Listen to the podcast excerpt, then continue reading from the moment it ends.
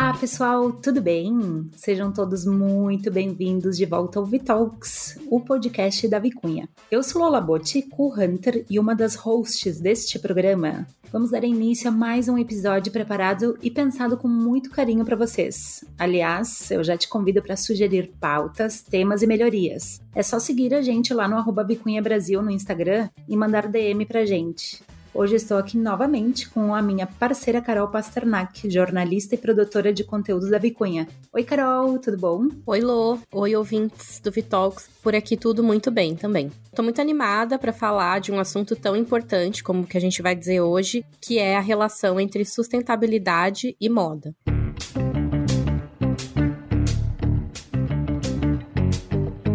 Bom, nós já sabemos que a indústria da moda é uma das que mais polui o meio ambiente, certo? Dito isto, especialistas preveem que, se a moda continuar no ritmo que está, até 2050, mais de 26% do carbono mundial será proveniente apenas da indústria da moda. Um levantamento da Sharecloth apontou que, por ano, no mundo todo, a moda produz em torno de 150 bilhões de peças, mas que 30% disso tudo, ou seja, 45 bilhões de peças, nunca são vendidas, nem chegam a ir para as lojas. De resto, outros 30% só são vendidos por descontos e só 40%, menos da metade, ou seja, é vendido normalmente. Pois é, pode parecer pouca coisa e podemos até pensar. Então só precisamos nos preocupar com esses 30% que nunca são vendidos, né? Infelizmente não porque a gente também tem a preocupação com os resíduos têxteis, que engloba tanto peças usadas quanto materiais que sobraram na hora de confeccionar peças.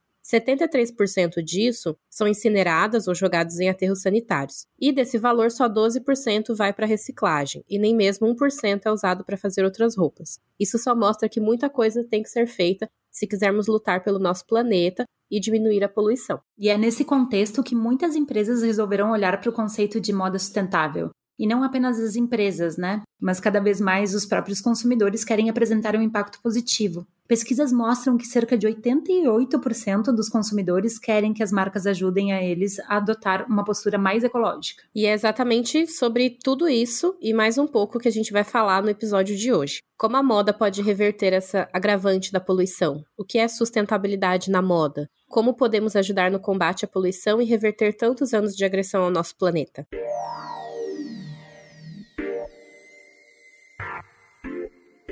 Para nos ajudar a responder essas perguntas, eu convido para se juntar a nós aqui a nossa colega Thaís Bryan. A Thaís é gerente geral de qualidade e processos e responsável pela área de SGI da Vicunha. Thaís, seja muito bem-vinda ao Vitalks e antes de qualquer coisa eu já te pergunto se é possível resumir um pouco aqui para gente sobre o que, que é SGI. Bem-vinda. Obrigada, prazer é meu estar aqui conversando com vocês e vamos tentar resumir, né? SGI é uma sigla que significa Sistema de Gestão Integrado. Ele é um modelo de gestão que vem junto com a ISO 9000, né, nossa primeira certificação, esse modelo de gestão acompanha a Vicunha, então, desde a sua certificação em 1995, mais ou menos, né? E ele traz um foco muito grande na integração de todas as áreas, né? Então, a nossa área, ela acaba sendo responsável, vamos dizer que por unir as pontas dentro desse grande sistema de gestão para garantir qualidade, rastreabilidade, e nos últimos anos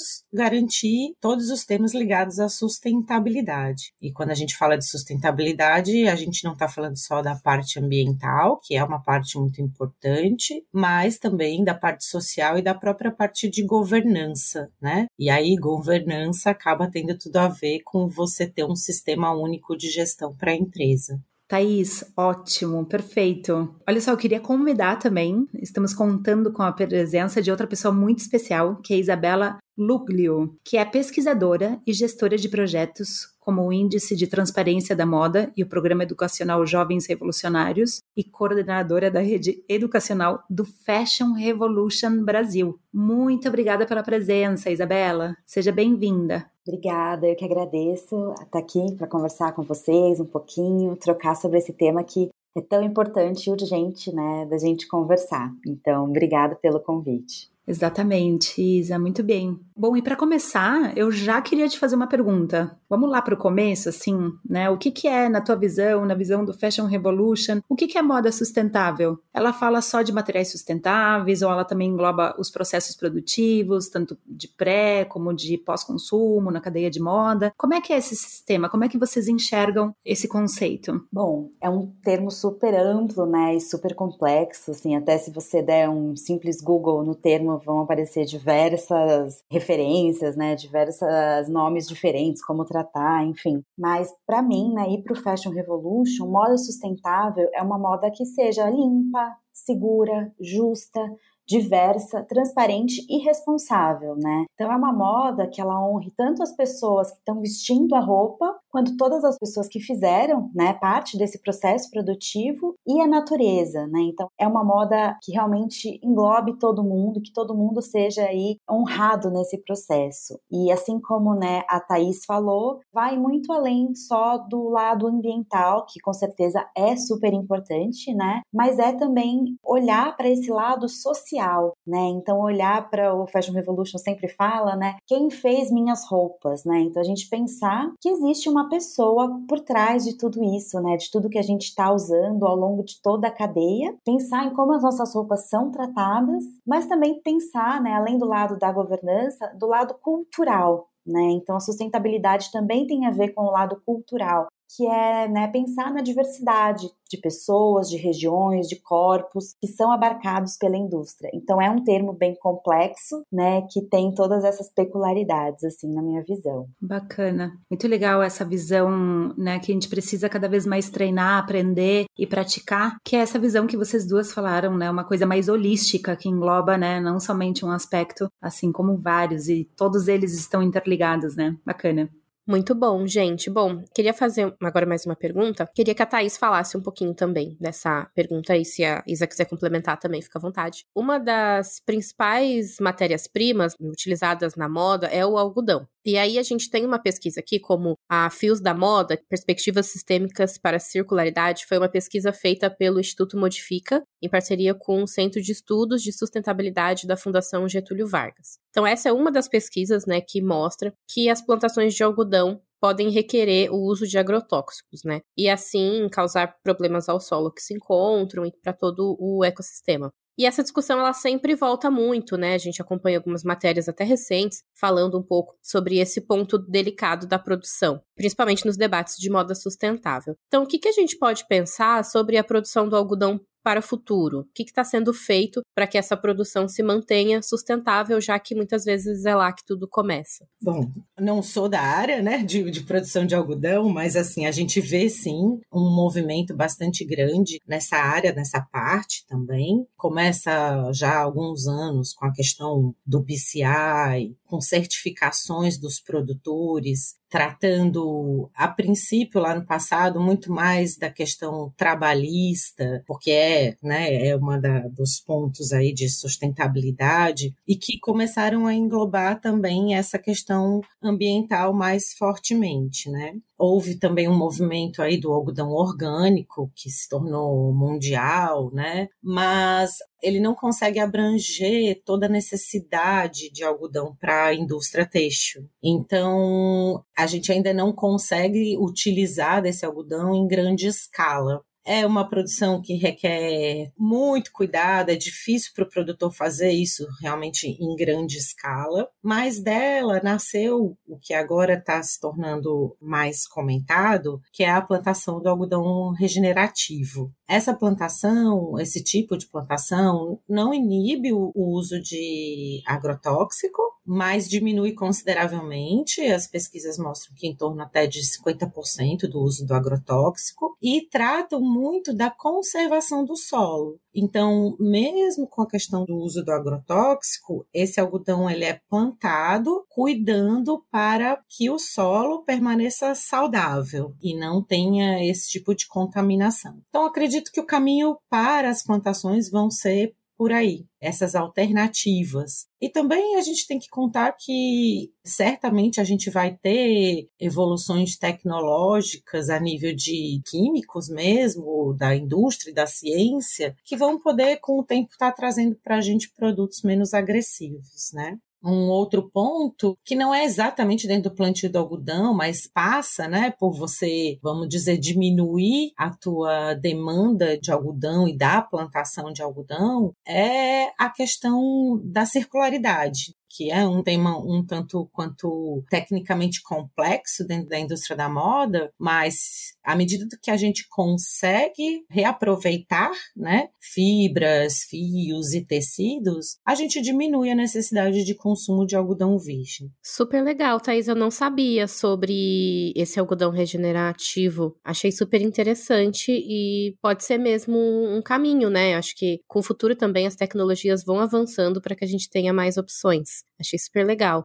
Bom, falando né, um pouquinho do que a Thaís trouxe do algodão orgânico, né? A gente acredita muito nessa produção do algodão orgânico em base agroecológica. É um sistema de princípio que ele reconstrói né, a matéria orgânica, restaura a biodiversidade do solo, né? Então vai na contramão do sistema de monocultura e ele leva em consideração tanto os aspectos ecológicos, né? Então ali da terra, mas também aspectos sociais importantes, né? Então, quando a gente fala, né, dessa produção de algodão agroecológico, a gente está falando do fortalecimento de uma agricultura familiar no campo, né? Então, também isso traz poder para essas famílias, né, que já estão aí praticando essas práticas agrícolas ancestralmente, né, muitas vezes, né, nas suas comunidades locais. Então, eu acredito muito nessa mudança para esses modelos de produção né, agroecológica, familiar, que sim, ainda não consegue abranger tudo né, de algodão que a indústria demanda, mas que eu acredito que é um dos caminhos que está aí aparecendo né, no, no horizonte. Mas que eu acho muito importante que quando a gente fala dessa palavra regenerativo, né, que está surgindo muito na indústria agora,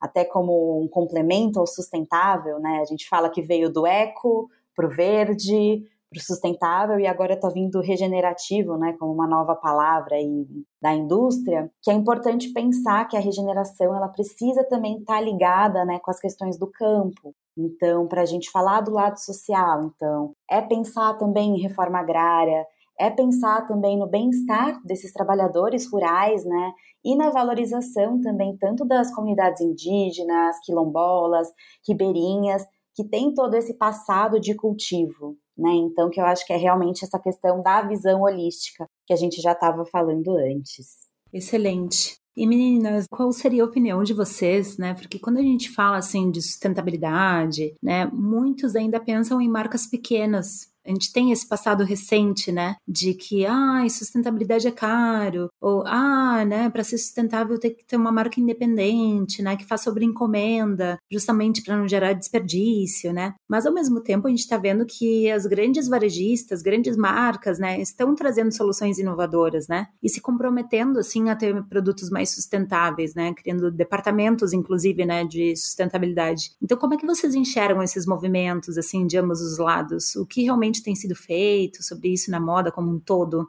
Eu acredito que né, as empresas maiores e mais lucrativas, né, as marcas, as varejistas, né, as maiores aí do mundo, por terem os maiores impactos né, negativos nas pessoas e no planeta, elas têm sim um imperativo moral, bem como recursos né, financeiros e outros tipos de recurso para agir e serem mais sustentáveis. Então, eu acho que em comparação né, com as marcas pequenas, elas têm já esse diferencial, esse poder de conseguir movimentar uma mudança muito maior no setor. Né? Quando uma marca grande se movimenta, as mudanças que ela pode gerar em outras, né, nos seus fornecedores e no mercado, nos consumidores, é uma mudança muito mais expressiva do que uma marca pequena, né?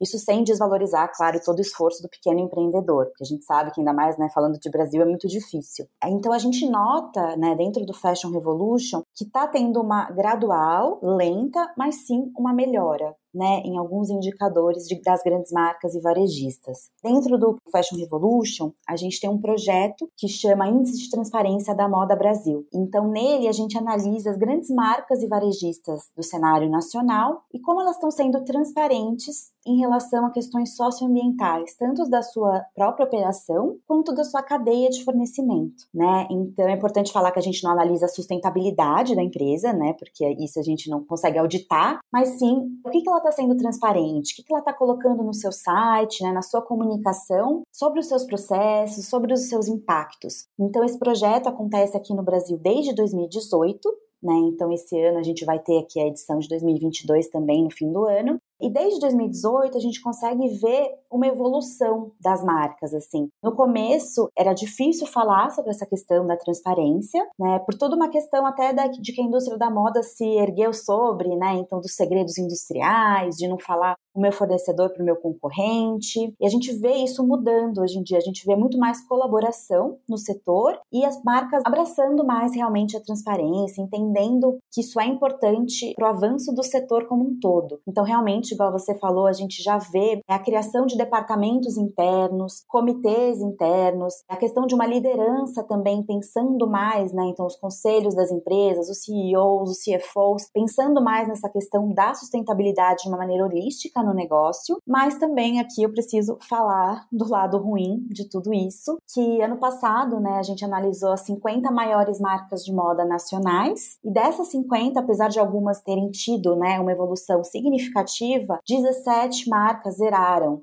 ou seja, 17 das maiores marcas né, que operam aqui no Brasil não tinham nenhuma informação sobre transparência nos seus sites. Então a gente tem esse contraponto né, de empresas que estão aí liderando, que a gente vê que elas estão se tornando mais transparentes, mas também muita empresa que ainda está aí, digamos, na obscuridade, né, que a gente não consegue ter muita informação. Uau, interessante, né, Isa, porque quando a gente fala sempre, né, na Vicunha do espírito do tempo, né, a gente tem aí evidências científicas né, cada vez mais aparentes, cada vez mais publicadas, né, a gente tem também todo esse compromisso né, dos grandes assim em se transformar essas áreas sendo criadas e tal. O consumidor muito mais consciente né? E hum, é uma pena mesmo né que muitas marcas não olhem para isso porque além de tudo também é negócio né? Tu ser sustentável, né? Além de tu contribuir para tudo, né? Para as pessoas e para o verde, para a ecologia, para o meio ambiente, para a cultura, né? Dá para ser sustentável e ao mesmo tempo, tipo, gerar e fazer negócios, né? Com certeza, faz todo sentido até para o lado financeiro também. Claro, exatamente. E tu, Thaís, como é que tu enxerga esse movimento, assim, essa transformação? Ela veio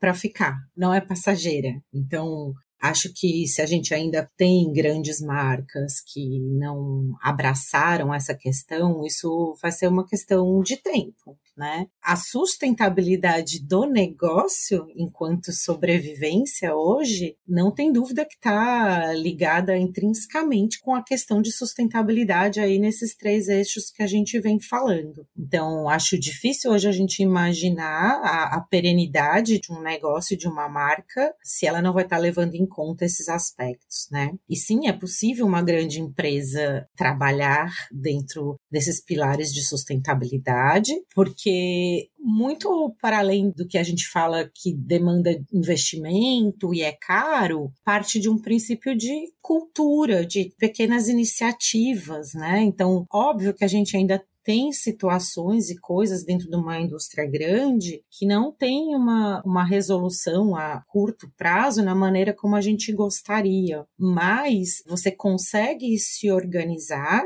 e começar a ter pequenas ações que ao longo do tempo tendem a crescer e encaminhar o negócio nessa direção. Então, você ser ético, ser transparente, o mínimo que a gente fala, né, que isso não é nem louvor, mas é a gente sabe que ainda não é padrão, mas é trabalhar dentro do que as, as leis exigem, né? E a gente no Brasil tem leis muito rígidas, e movimentar as pessoas, a empresa, num, num sentido de criar uma cultura e criar um conhecimento. Então, separação de lixo, destinação de resíduo, né? Tudo isso, às vezes a gente pensa que é pouco, mas já faz um baita efeito, né? E outro ponto, acho que é isso que a Isabela citou, que a gente vê essa cadeia se movimentando num sentido maior de colaboração, porque é, essa colaboração é que vai trazer no futuro a gente poder realmente fechar esse ciclo, o ciclo de vida, e, e fazer esse ciclo de vida de um produto ser cada vez maior. Então, precisa sim ter colaboração, ter integração entre os elos da cadeia, entre as marcas, entre as concorrentes, né? Mas não só é possível, é como a gente vê na Vicunha aí que a comprovação de que a gente tem resultados positivos, né?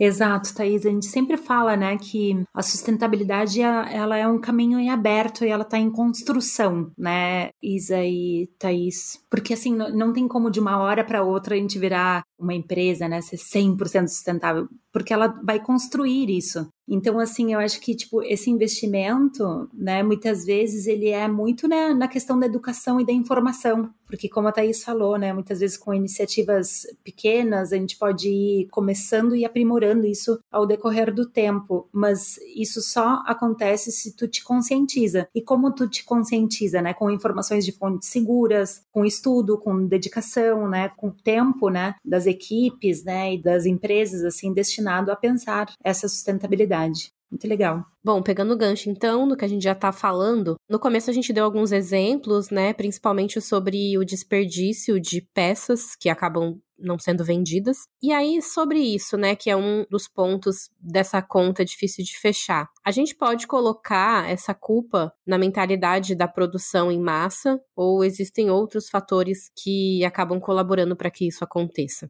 Eu acho que, com certeza, né, a produção em massa, né, ela é um grande problema, porque ela acaba gerando aí também, né, uma demanda grande de pessoas querendo comprar, né, então tem a questão da superprodução junto com o consumismo, né, então as duas coisas aliadas ali, mas eu acho que o problema começa muito antes disso, infelizmente, que é a questão do, né, do sistema que a gente vive, infelizmente, o lucro, ele é valorizado acima de tudo, e crescimento ainda é uma questão, né, do crescimento infinito, né, então das empresas que sempre têm que, né, ter o progresso, né, o crescimento de números e tudo isso, mas a gente sabe que esse crescimento infinito ele é baseado em recursos naturais finitos, né? E aí essa questão que a gente está falando que a conta não fecha, né? Então, primeiro eu acho que é esse passo atrás, que eu sei que não é simples, né? Mas é uma questão de mentalidade que eu acho que precisa ser mudada. Então, de entender, né, aonde que está o valor? O valor ele não precisa ser somente um valor financeiro, né? Sim, tudo bem, a gente sabe que a empresa ela precisa ser sustentável financeiramente para conseguir existir, mas a questão de só valorizar o lucro acima do lucro também é muito problemática porque acaba incentivando, né, esse pensamento de que precisa sempre se produzir mais. E aí, né, também agora, né, bebendo do índice de transparência, a gente tem uma pergunta, né, no um dos indicadores, que é qual que é a quantidade de produtos que a marca produz anualmente. E a gente encontrou essa informação ano passado em apenas 30% das 50 marcas analisadas. Então, não existe ainda muito essa questão da transparência nem sobre o que é produzido. Então, né, quando a gente pensa da transparência quanto do que é descartado, é menor ainda. Então, a gente ainda não consegue nem ter a dimensão real do problema. Né? Então, realmente, quanto que está sendo produzido nessa produção em massa? Quanto está sendo consumido? Quanto que está sendo descartado? A gente acredita muito que precisa ter transparência, porque aí a gente realmente vai conseguir ter a imagem de qual é o tamanho desse problema, assim, né? Para a gente poder, em colaboração, pensar em soluções. Então, eu acho que é, é um passo atrás, assim, ainda é uma mentalidade que precisa a gente trabalhar aí para mudar acho que tem até um pouco a ver do que a gente estava discutindo antes, né? Que essa coisa de o caminho para ser sustentável, né? Ele vai evoluindo sempre. Então, acho que a empresa está disposta a isso, né? O começo. E passando por essas etapas, né? Principalmente a transparência e a informação própria de saber o que ainda precisa ser mudado, adaptado, é, contornado. Eu acho que isso vai nos ajudar nesse caminho de sustentabilidade como um todo, né? E também eu acho que é quando a gente fala, estava dizendo, né, que sustentabilidade também faz parte aí de uma questão de, de cultura e conhecimento, passa também um pouco sobre a questão da sociedade, a Isabela falou em relação ao lucro, né, que as empresas querem lucro, mas é, nós, enquanto consumidores, né, a gente ainda também bebe aí numa, numa mentalidade de, de autoconsumo, né, de querer cada hora estar tá com uma roupa diferente, de não repetir roupa, de ter e ter e ter, né, então acho que a questão educacional também da sociedade como um todo tem um impacto, né? É a questão de demanda e oferta. E acredito que à medida que a gente evolua nesse sentido, enquanto humanidade, né, na consciência desses recursos finitos que a Isabela também citou, a conta vai começar a fechar ou vai caminhar para estar tá mais próxima de fechar, né? Porque enquanto consumidor, se eu também não tenho essa consciência, eu não consigo cobrar essa consciência ou as minhas ações acabam levando, né, para um outro lado. Então, acho importante que quando a gente fala muito de sustentabilidade e cobra muito das indústrias, das marcas e óbvio também tem a sua grande responsabilidade, mas a gente também tem que falar disso que a gente está fazendo aqui, né? De levar informação, de levar o conhecimento, de trabalhar para que a gente se transforme aí numa sociedade com mais consciência também, né? Exatamente. Mas agora eu queria chamar atenção para um outro ponto. Sempre tem um, um, documentário, né, que a gente indica que é muito interessante, assim, eu acho que muita coisa começou a ser transformada, né, na moda a partir daí, que é o documentário True Cost, eu acho que foi mais ou menos nesse período, né, é, ou a partir disso, né, que o Fashion Revolution nasceu, né, depois a Isa pode, pode nos contar isso melhor, né, me corrigir, mas a questão é que naquele desastre, né, de Bangladesh, surgiu muito esse tema, né, principalmente a questão do, do, das condições de trabalho e tudo mais, né, e se descobriu, né, os nomes das marcas, né, marcas super populares, super importantes do mundo inteiro, né, que de certa forma tiveram responsabilidade, assim, né, também, né? Estavam associadas, né? Tudo aquilo que aconteceu, né? E a partir disso, muitas coisas começaram a, a mudar, a se transformar. E daí eu acho muito legal, assim, porque a gente tem, né, a voz da indústria, né, da Thaís e a voz da Fashion Revolution, né? Eu queria entender, assim, na visão de vocês, né, como é que vocês estão vendo essa questão do, do fast fashion? O fast fashion está mudando, né? Tem cases, né? Como é que vocês enxergam, assim, que essa indústria do fast fashion fashion, das grandes magazines? Como é que está acontecendo a transformação? Bom, então vou começar falando um pouquinho, né, do Fashion Revolution. Sim, é bem perto aí da questão, né, do True Cost, que realmente a gente até sente que o, o documentário, até para quem não viu, é uma dica super boa porque ele é como se fosse um início na jornada, né? A gente vê que geralmente quem quer ser ativista da causa ou estudar mais começa nele, né? Ele tem um impacto, né? Quando depois que você assiste, é muito difícil você não sair impactado. E o Fashion Revolution, ele surgiu depois que teve o acidente que é, né, é mostrado no documentário, que foi em Dhaka, capital de Bangladesh, que o prédio Rana Plaza ele ruiu né? E nesse prédio tinham diversas confecções de moda, e nesse dia, infelizmente, né, que foi em 24 de abril de 2013, teve mais de mil mortos e mais de 2.500 pessoas feridas. E realmente foi um momento, acredito, né, muito triste, mas de pausa da indústria, de parar para pensar nessa temática, que a gente precisa pensar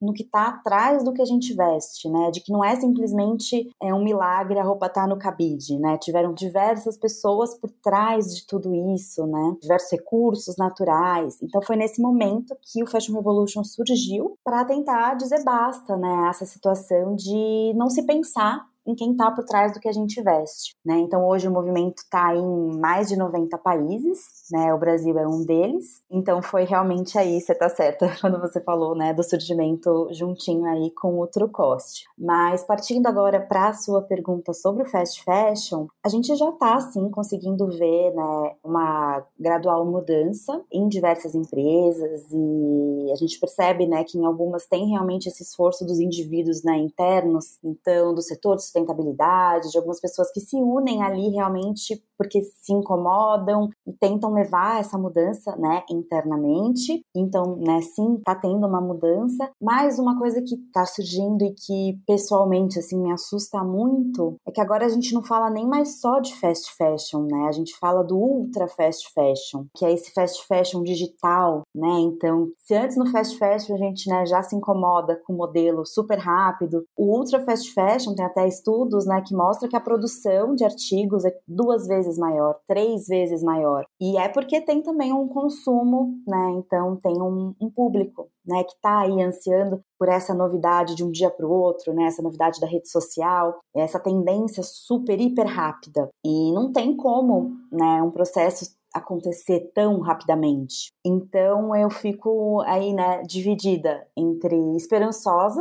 por ver que tem grandes empresas sim engajadas nessa mudança, com profissionais sérios, né, tentando realmente, né, conduzir a mudança, porque a gente sabe que uma grande empresa, a gente até brinca, né, mexer um elefante, que é uma grande empresa, é muito mais difícil do que você mexer uma formiguinha que é pequenininha, né, uma pequena empresa. Então sim, a gente já vê esse elefante movendo, mas a gente vê também aí uma pressão na contramão de um anseio por aumento nessa velocidade. Então, por isso que eu acho que é importante também, além né, da mudança que a gente já está falando aqui, das empresas, né, das marcas, da indústria, do consumidor, né, do cidadão, como um geral, se conscientizando, eu acredito muito também que a mudança vai vir pelo lado dos investidores, né? Então a gente vê aí um crescimento, né, do investimento ESG, o investimento verde. Então eu acredito que daqui a uns anos só vão conseguir investimento em empresas que tiverem né, nesse caminho da sustentabilidade e também através de legislações, porque sim, é, a gente precisa também né, desse lado político para que quando né, não for na, na boa vontade também aconteça. Então acho que tem que ter toda essa mudança, assim, todas são todas essas demandas.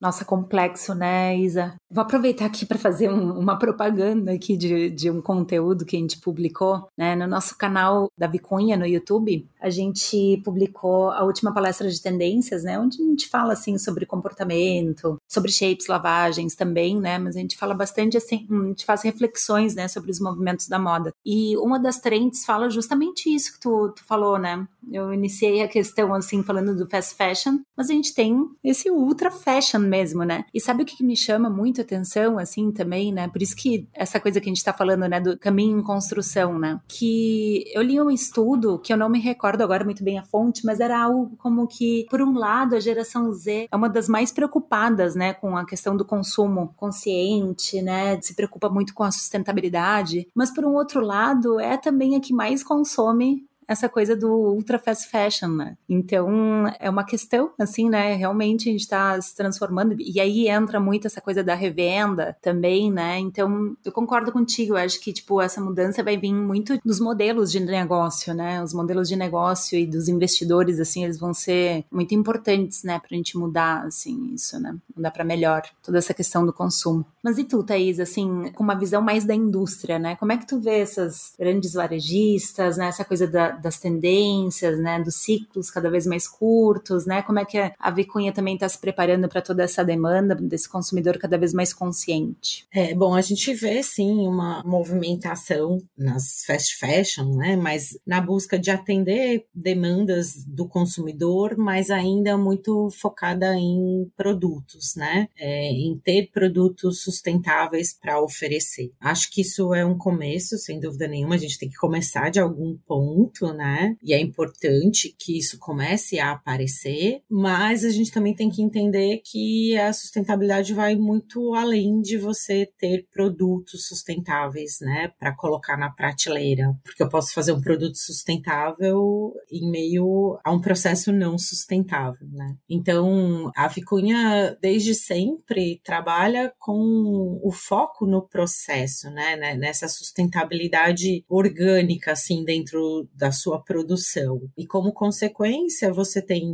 produtos que, vamos dizer, que mesmo que não tenham em si um apelo sustentável, eles vêm com uma história de sustentabilidade dentro da empresa. E o que a gente tem feito é ajudado aí essas marcas, né, acredito, com essa história de vida, né, do que a gente cultiva dentro da vicunha. E começam a surgir aí coisas interessantes, como você trabalhar na transparência em questões de de rastreabilidade dentro da cadeia. Então, as movimentações existem sim, e a gente tem que confiar que é parte, né, de um começo, né, um ciclo, que sim, a gente também percebe que vem sendo cobrado pela questão de investidores, de legislações. A gente no Brasil, como eu já citei, tem a questão trabalhista assim muito forte, tem uma legislação ambiental muito forte, né? Eu acho que é questão de tempo, né? O tempo e de novo, né, o conhecimento, a informação e a persistência, né, de quem de fato acredita que esse é o futuro para levar a cadeia como um todo junto. Bom, gente, muito bom, muito bacana essa discussão, né, sobre o papel do consumidor, porque porque ele também está inserido aí dentro desse ecossistema, né? E aí, bom, eu queria saber quais tecnologias e inovações que a gente já tem agora, né, ou que a gente pode ter aí num futuro próximo, para contribuir no impacto das atividades na moda no meio ambiente, o que, que já está sendo observado, testado ou já está sendo colocado em prática em termos de tecnologia. A gente tem bastante coisa, é até curioso quando a gente para para pensar que muitas vezes não são tecnologias específicas né? Você não tem uma tecnologia específica desenvolvida para gerar determinado resultado em questões de sustentabilidade, aí certamente voltadas para o lado ambiental. Eu acho que vai muito mais na forma como você usa essas tecnologias que você tem hoje, né? Então,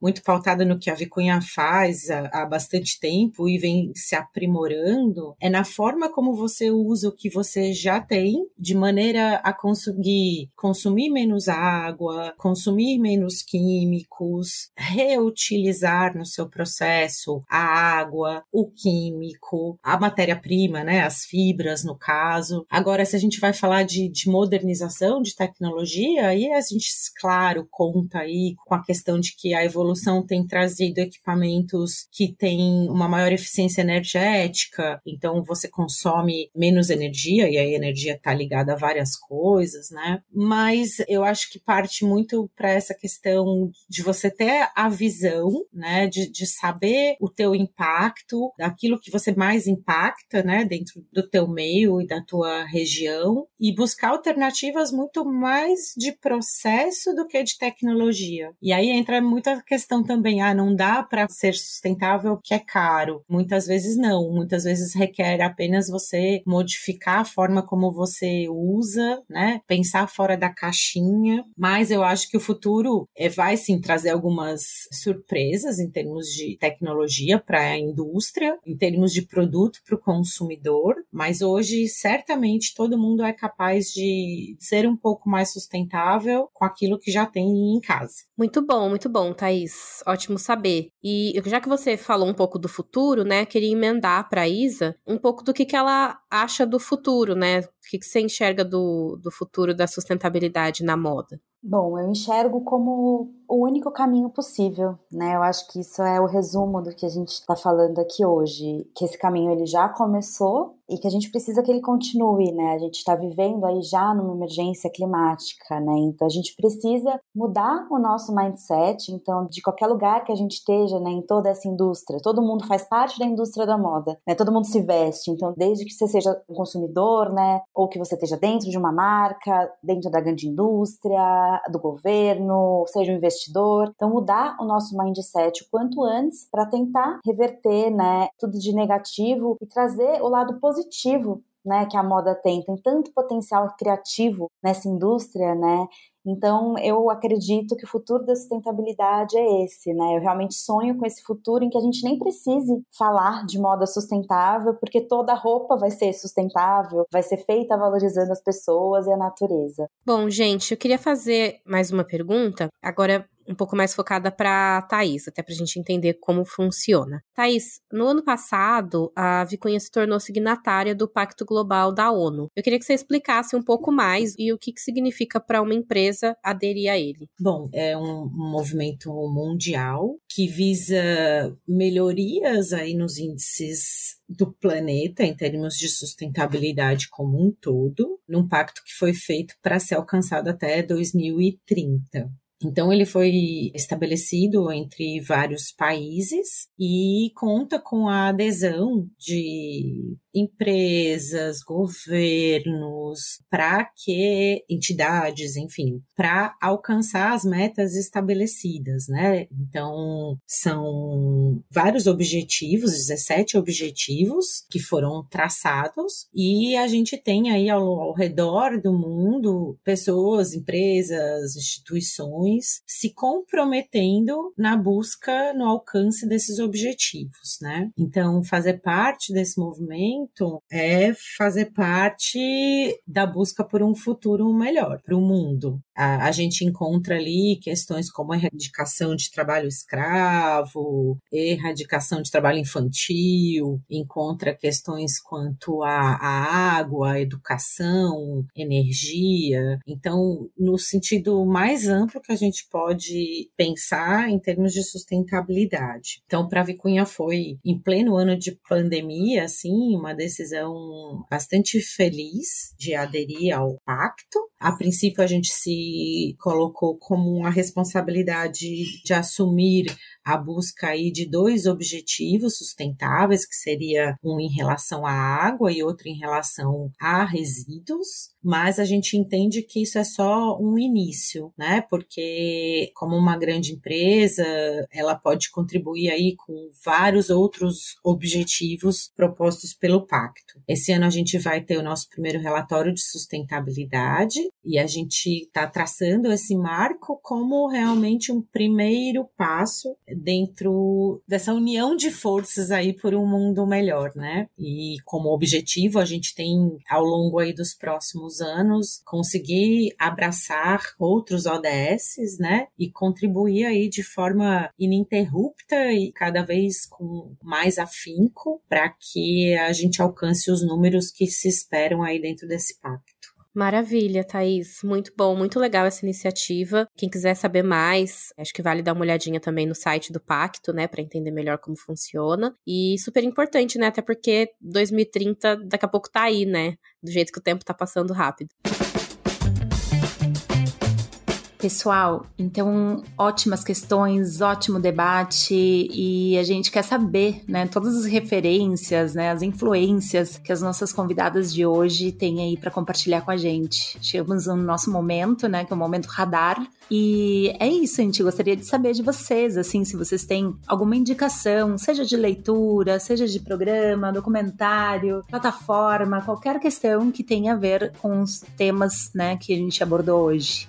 Eu trouxe duas dicas. Então, uma delas é um documentário. Eu acredito que ele está disponível no Netflix. É, a direção do Marcelo Gomes chama Estou me guardando para quando o carnaval chegar. Pelo título, né, parece que não tem a ver com a moda, mas é um documentário super interessante que fala sobre a cidade de Toritama, né, no Agreste e explora toda essa questão, né, da produção de roupa pela cidade, como que afeta os moradores locais, enquanto eles estão ansiosos aí pelo carnaval que está chegando. Então é um documentário muito interessante. E minha outra dica é o livro do Fashion Revolution, né? A gente lançou um livro no ano passado. Então é o livro Revolução da Moda, Jornadas para a Sustentabilidade. Ele foi organizado pela Heloísa Artuso e pela Fernanda Simon, e o livro conta com diversos ensaios de mulheres que já estão participando dessa construção, né, do novo capítulo da história da moda sustentável brasileira que a gente conversou aqui hoje. Então tem textos aí de diversos lados, desde a parte de resíduos, a parte social, a parte cultural, desafios, cases legais. Então aí indico para todo mundo essa leitura. Nossa, que maravilha! Referências anotadas aqui. O livro ainda não, não tive a oportunidade de descobrir, de lê-lo, mas com certeza é um material incrível. E esse documentário, gente, é muito legal, né? Mesmo, né, Isabela? Porque ele mostra, tipo, uma das faces, né, desse mercado de Toritama aí. A Vicunha atende bastante o pessoal dessa região e hum, enfim, né, uma região super rica, muito autêntica e, e, é muito interessante realmente, né, de ver essa questão de como parte, né, desse mercado produz também. Legal. E tu, Thaís? Bom, é, eu trouxe um livro, é, não está ligado diretamente à questão da, da indústria da moda, mas ele fala muito sobre essa, essa questão do, do que é essencial, né, e de como a gente mudar o nosso olhar para essa coisa do que, que de fato a gente precisa na nossa vida. Ele se chama Essencial Essencialismo, do Greg McHugh. Eu acho que é um livro bastante interessante no sentido da gente começar a mudar esse mindset enquanto sociedade, enquanto consumidores, né? E também tem no, no YouTube um desenho animado que se chama The Story of Stuff, que também é bastante interessante e fala um pouquinho sobre essa questão de ciclo de vida e de, de produtos em geral. E é bem legal. Nossa, que lindo. Também vamos, vamos ir atrás dessas duas refs. E tu, Carol? Bom, gente, a minha, minha indicação de hoje é um evento, né, que ele já aconteceu, mas vale a pena dar uma olhada em como que foi, que foi a Copenhague Fashion Week, né, a semana de moda de Copenhague que para essa edição eles fizeram toda uma organização para ser uma semana de moda sustentável. É, ela aconteceu de 9 a 12 de agosto e até para as marcas, né, participarem, desfilarem, elas precisavam preencher uma série de requisitos que estava tudo completo lá no site, acho que ainda dá para ver. A marca tinha que cumprir alguns requisitos para estar, então não só requisitos também sustentáveis como sociais. Então aí é uma oportunidade de ver né, esses dois eixos trabalhando juntos, né, tanto moda quanto sustentabilidade. Então foi muito bacana. Os veículos fizeram a cobertura, acho que vale a pena conferir e tomara que se torne uma tendência aí para outras semanas de moda. Que possa ser uma inspiração, né, também pra gente poder evoluir o nosso negócio, as nossas marcas e o nosso próprio consumo, né, que era muito legal. E, bom, eu tenho duas indicações, duas recomendações. A primeira é um documentário que se chama Solo Fértil ou Kiss the Ground, né, em inglês. Tem no Netflix, é um documentário muito bacana bacana porque ele fala bastante sobre a agricultura e a pecuária regenerativa, né? Tema aí que a Thaís trouxe no início desse podcast. E eu acho que ele fala de uma maneira bem holística, assim, né? Bem aberta sobre toda essa questão de o quanto também a gente cuidar, né? Da terra e melhor, né? Cuidar e cuidar melhor da terra impacta tanto no futuro do mundo, né? Assim, na qualidade, né? Do ar, na qualidade, tipo, da nossa vida, né? E, e, e, o quanto, tipo, cuidar da terra realmente pode nos beneficiar em diversos sentidos, inclusive nessa questão, tipo, de negócios também, né? Porque é realmente uma coisa que impacta em tudo. Né? Então eu acho muito legal esse documentário. E também, aí não é, é um site, na verdade, de uma fundação que é da Ellen MacArthur, que é uma fundação muito bacana, ela aborda muito, explica de uma maneira bem legal, assim, questões de economia circular, né? Que a gente é um ponto tão importante, né, para a gente construir esse caminho da sustentabilidade na moda, né, economia circular. E ela se aproxima bastante, inclusive, de várias marcas de jeanswear, né, do nosso universo, para pensar esse jeans do futuro, né, para pensar todo mundo junto aí o que a gente pode fazer, como a gente pode fazer, o que, que é necessário, né? Então, acho que é um case bem legal assim para a gente acompanhar as redes e a própria plataforma. Bom, gente, então é isso. A gente já está se encaminhando para o final. Eu queria muito agradecer a participação da Thaís e da Isa na discussão de hoje e deixar aqui esse espaço também livre para vocês deixarem mais uma mensagem, falarem aí o que, que vocês acharam da participação. E é isso, muito obrigada. O microfone microfone é de vocês agora. Ah, obrigada. Queria agradecer aqui a oportunidade de trocar um pouquinho com vocês e com todos os ouvintes, né? Sobre moda, sobre sustentabilidade, sobre o que a gente precisa para o futuro. Queria aproveitar para convidar todas e todos a seguirem né, o Fashion Revolution Brasil nas redes sociais. É, eu acho que o Instagram talvez seja a porta de entrada mais fácil, então a gente está lá como arroba underline have, underline Brasil. E de lá vocês conseguem acessar todas as nossas redes, o site oficial, todos os conteúdos. Também, se quem quiser né, baixar e ler o índice de transparência da moda e todos os outros projetos. Então, convidar todo mundo a participar. O Fashion Revolution é um movimento, então todo mundo aí está convidado a fazer parte. E agradecer mais uma vez o convite. Obrigada, meninas. Bom, eu agradeço ter podido participar. Também é super legal a gente poder trocar, é, participar aqui com a Isabela e ampliar também os nossos horizontes, né, para além dos muros da fábrica, vamos dizer assim. Então, agradeço demais e espero que a gente de fato continue trilhando esse caminho juntos, né, com todo mundo aí que vai estar tá ouvindo a gente, com os nossos clientes, com nossos fornecedores, com as nossas parcerias e que a gente viva num mundo melhor aí no futuro. Então, Thaís e Isa, eu agradeço muito pela participação de vocês hoje. Nós amamos a presença de vocês aqui no Vitalks. E assim, chegamos a mais um fim desse programa. Obrigada para quem nos ouviu até aqui. Comentem nas nossas redes sociais o que vocês acharam do episódio de hoje. Não se esqueçam de seguir nossa página, onde vocês estiverem nos ouvindo, para saber sempre quando o próximo episódio vai ao ar. Obrigada e um beijo e até mais. Este podcast foi editado pela Maremoto.